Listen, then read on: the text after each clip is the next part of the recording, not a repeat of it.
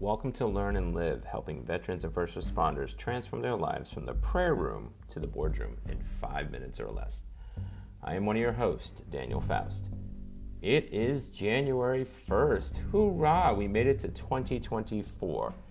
A new year, but we can easily dive back to the old. You even saw it in my podcast myself. Usually by February 15th, we're usually avoiding the gym and the workouts and they go away. By April 15th, our relationships are back to what they were or worse. By June 15th, our jobs are stale or suffering, or we never made the pivot that we said we were going to do.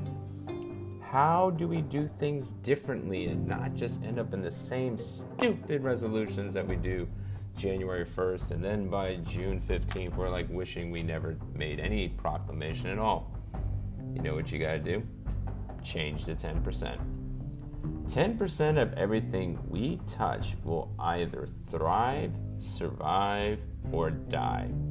And it's all due to one question. It's profound, it's amazing, but it's really simple, and we'll keep it at this. Are you outgoing or reserved? I know, such amazing.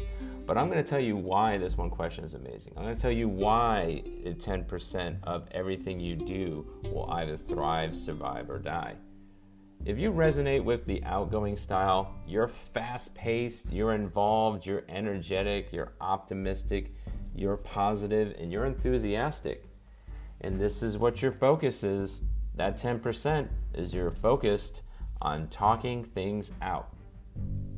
But if you're reserved, you go over and you're a little slower paced. You're cautious. You're concerned. You're reluctant. You're critical thinking. You're even discerning. And your focus is, is that you're thinking things through. That is the 10% different. How do you make the 10% different change to go over and to thrive in 2024 and beyond? This superhero challenge is for you if you want to change that 10%. Does the person, place, or thing need that energy?